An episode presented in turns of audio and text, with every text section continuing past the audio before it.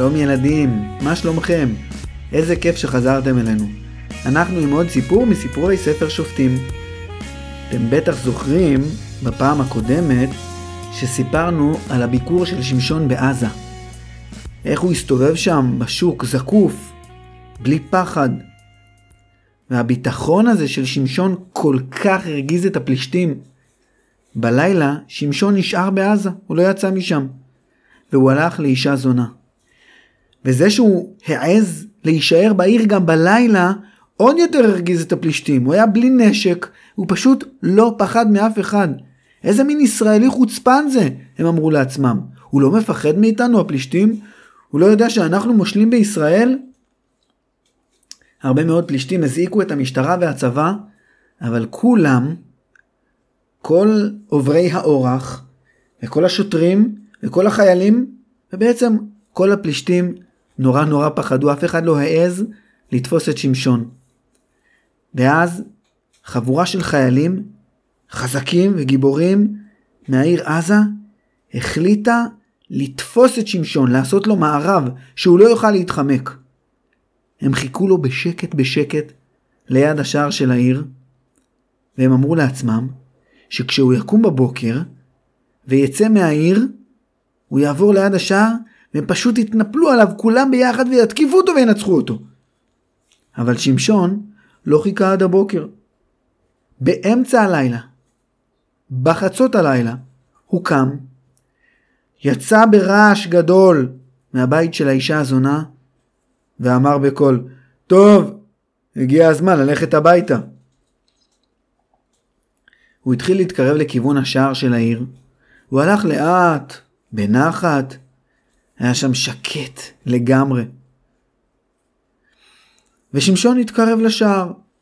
השער של העיר עזה היה משתי דלתות עץ ענקיות, בערך פי שניים מגובה של אדם, כבדות מאוד.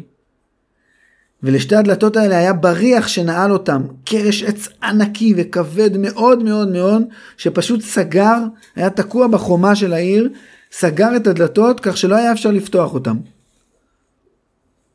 שמשון התקרב לו לשער בנחת, הסתכל עליו, ראה שהוא נעול, והסתכל עליו מכל הכיוונים, חשב מה לעשות, איך הוא יצא מהעיר. החיילים שכבו במערב, בשקט מוחלט, וחיכו לרגע הנכון להתקיף, או האמת היא שהם פשוט פחדו לצאת מהמחבוא שלהם ולהתקיף את שמשון. שמשון דפק על השער וראה שהוא נעול, הוא חשב קצת, ואז פתאום עלה לו רעיון איך לצאת מהעיר. הוא תפס את הדלת בשתי ידיים מהבריח, משך אותה ודחף אותה, משך ודחף, ופשוט עקר אותה מהמקום עם הבריח שלה.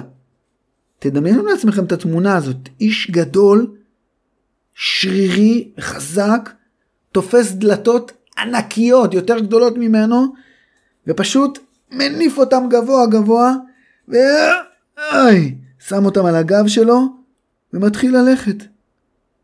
חיילים במערב הסתכלו עליו, ופשוט נשארו לשכב במקום, כל אחד עצם את העיניים, ועשה את עצמו ישן, וככה כולם ביחד, כל החיילים במערב, פשוט נשארו לשכב במקום שלהם, ואף אחד לא העז לצאת מהמחבוא ולהתקיף את שמשון.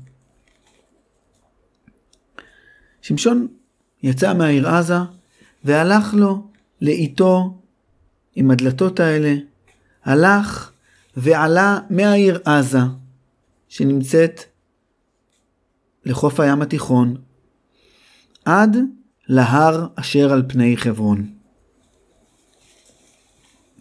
יום אחד שמשון הלך לטייל בנחל סורק שהיה קרוב לבית שלו. הוא פגש שם אישה. שאל אותה, איך קוראים לך? היא אמרה לו, אני דלילה.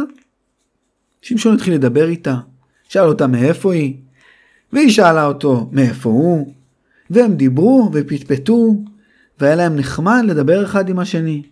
שמשון מצא חן בעיני דלילה, ודלילה אהבה את שמשון, והם פשוט חיו להם באושר ובאושר עד שעוד מעט תשמעו מה קרה להם. בינתיים אני רוצה רגע לעשות הפסקה משמשון ולספר לכם על האויבים של בני ישראל באותה תקופה, על הפלישתים. סיפרנו עליהם והזכרנו אותם הרבה מאוד בסיפורים שלנו על שמשון, אני רוצה לספר לכם עכשיו מי היו המנהיגים שלהם. הפלישתים חיו לחופי הים התיכון, והיו להם חמש ערים גדולות. עזה, אשדוד, אשקלון, גת ועקרון. לכל עיר כזו היה מושל, המושל של העיר, ולא קראו לו המלך של העיר, ולא קראו לו ראש העיר, וגם לא מפקד, השם שלו היה סרן. לכל אחת מחמש הערים של הפלישתים היה סרן, וסך הכל היו חמישה סרני פלישתים. וסרני פלישתים ישבו בישיבות משותפות, ודיברו על הבעיות של הפלישתים, ועבדו ביחד. יום אחד סרני פלישתים ישבו ודיברו על הדברים החשובים שקשורים לתושבים שלהם ולערים שלהם, ואז נשמעה דפיקה בדלת. ולחדר שבו ישבו סרני פלישתים נכנס מפקד המודיעין הפלישתי. הוא היה אחראי להביא את כל הידיעות ולדעת בדיוק מה קורה עם האויבים שלהם, איזה צבא יש להם, איזה כלי נשק יש להם. והוא אמר לסרני פלישתים, סרני פלישתים המכובדים, אתם אמרתם לי שהבעיה הכי הכי דחופה וחשובה וגדולה שלנו הפלישתים זה שמשון הגיבור. ואתם ביקשתם ממני למצוא דרך לנצח את שמשון הגיבור. אז תראו, ניסינו הכל, נכון? אין לנו אף לוחם, ואף יחידה של לוחמים, ואף כלי נשק שמסוגל להתגבר על האדם החזק הזה. אבל, תדעו לכם שיש לי רעיון. אני מכיר אישה היא חברת משפחה שלנו, קוראים לה דלילה. היא גרה לא רחוק מפה, בנחל סורק. ולאחרונה היא התאהבה בשמשון. אני גם יודע שהאישה הזאת מאוד מאוד מאוד אוהבת כסף. מפקד של המודיעין הפלישתי חיכה לתגובה של סרני פלישתים, והיה קצת כמה שניות של שקט כזה מוזר, ואז סרני פלישתים אמרו לו, נו ו... מה נו ו? אתם לא מבינים? הכוח של שמשון הוא לא סתם כוח. זה לא שהוא מרים כל היום משקולות ושותה אבקת חלבון ובזכות זה הוא האיש הכי חזק בארץ ישראל, בארץ כנען. אני אומר לכם שהכוח שלו בא מהאלוהים של בני ישראל, הוא נתן לו את הכוח הזה. וצריך לדעת איך בדיוק, מה הסוד שלו, יש לו סוד לכוח שלו. ואם נדע מה הסוד של הכוח שלו, נוכל לנצח אותו. הוא שוב שתק, וחיכה לתגובה של סרני פלישתים, ושוב נהיה שקט כזה מוזר של כמה שניות, עד שחמישתם ביחד אמרו לו, נו, ו... מה נו ו? באמת, אתם לא מבינים? דלילה מאוד אוהבת כסף, ושמשון אוהב את דלילה, ולשמשון יש סוד, ואם מחברים את הכל ביחד, אנחנו פשוט יכולים לגלות מה הסוד שלו ולנצח אותו. נציע לדלילה הרבה הרבה הרבה כסף, והיא פשוט תוציא משמשון את הסוד שלו, ותגלה לנו אותו, וככה נוכל לנצח את שמשון ולפתור את הבעיה הזאת. וואו, סרני פלישתים היו עמומים. איזה רעיון. איך לא חשבנו עליו עד עכשיו? במקום לנסות להיות יותר חזקים משמשון, ויותר אמיצים משמשון ויותר גיבורים משמשון, מה שאין לנו סיכוי, פשוט לנצח אותו בעזרת הסוד שלו. זה גאוני! וואי וואי וואי וואי.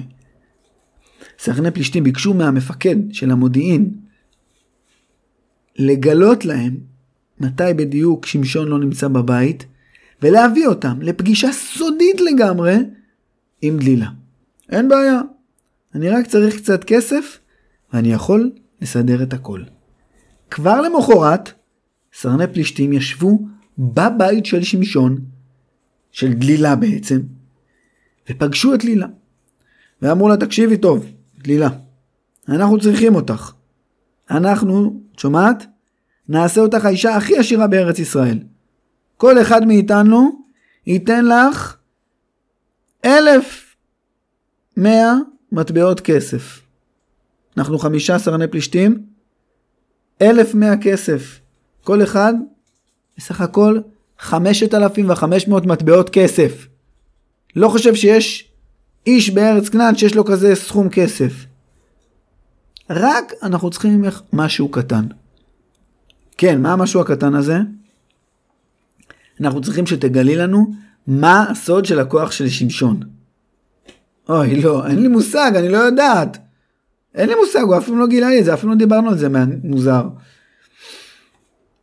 תקשיבי, אנחנו באמת נשלם לך את הסכום הזה, אנחנו מתכוונים לזה, זה לא סתם. אני, אני, אני יודעת, אני מאמינה לכם שאתם תשלמו לי, דלילה אמרה להם, אבל אני באמת באמת לא יודעת מה הסוד. אתם יודעים מה? תנו לי כמה ימים, אני אגלה לכם את הסוד. תשמרו את הכסף הזה בצד, אני אמצא ואגלה את הסוד של שמשון. אבל רגע, אה, שנייה, חכו רגע. כשאני אגלה את הסוד של שמשון, איך אני אגיד לכם? אל תדאגי, סרני פלישתים אמרו לדלילה. אל תדאגי, אנחנו משאירים ליד הבית שלך חבורה של חיילים פלישתיים שתתחבא פה, וברגע שאת צריכה, תצאי רגע לכמה דקות מהבית, תגידי לשמשון שאת צריכה לצאת לכמה דקות, רק תסמני להם, והם כבר ייכנסו הביתה שלך, בסדר? כן, מעולה, אין בעיה. בלילה שמשון חזר הביתה, וישב לאכול ארוחת ערב עם דלילה אהובתו. שמשון מאמי, כן דלילוש, מה? שמשוני ל... דלילה אמרה לשמשון, תגיד לי, יש לי שאלה שממש מסקרנת אותי ואף פעם לא חשבתי עליה, אתה כזה חזק וכזה גיבור. מה? אני לא רואה אותך עושה כל כך הרבה כושר ומרים כל כך הרבה משקולות וקונה כל מיני מאכלים שמפתחים את השרירים. מאיפה כל הכוח שלך?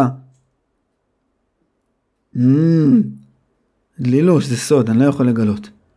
אה, זה סוד? מה, יש לך איזשהו סוד? וואי, אתה חייב לגלות לי, זה ממש מעניין אותי. לא, לא, אני, אני לא, לא בטוח שמותר לי לגלות את זה, זה סוד מאוד מאוד, אני צריך לשמור עליו. מה, אפילו לי אתה לא יכול לגלות? מה, אתה לא אוהב אותי? מה פתאום? שמשון ענה לדלילה, מה פתאום? בטח שאני אוהב אותך, זה לא קשור. זה פשוט סוד שהשם נתן לאימא שלי כש, כשנולדתי. טוב, בסדר, אבל, אבל רק לי תגלה, לא, לאף אחד אחר לא. לי, לדלילה, שאתה אוהב. טוב, בסדר, אני אגלה לך, תראי. אם יקשרו אותי בשבעה יתרים לחים שלא התייבשו, לא חורבו, וחליתי והייתי כאחד האדם. אני פשוט אכלה מהכוח שלי, ואני אהפוך לאיש רגיל, בלי כוח. אתם בטח שואלים את עצמכם, מה זה יתרים לחים? אז הכוונה למין חבלים כאלה שעושים מעשבים, חבלים מאוד מאוד חזקים. שמשון היה עייף מאוד מיום ארוך, הוא פשוט שם את הראש על הספה ובלי לשים לב נרדם והתחיל לנחור. דלילה רק חיכתה לרגע הזה.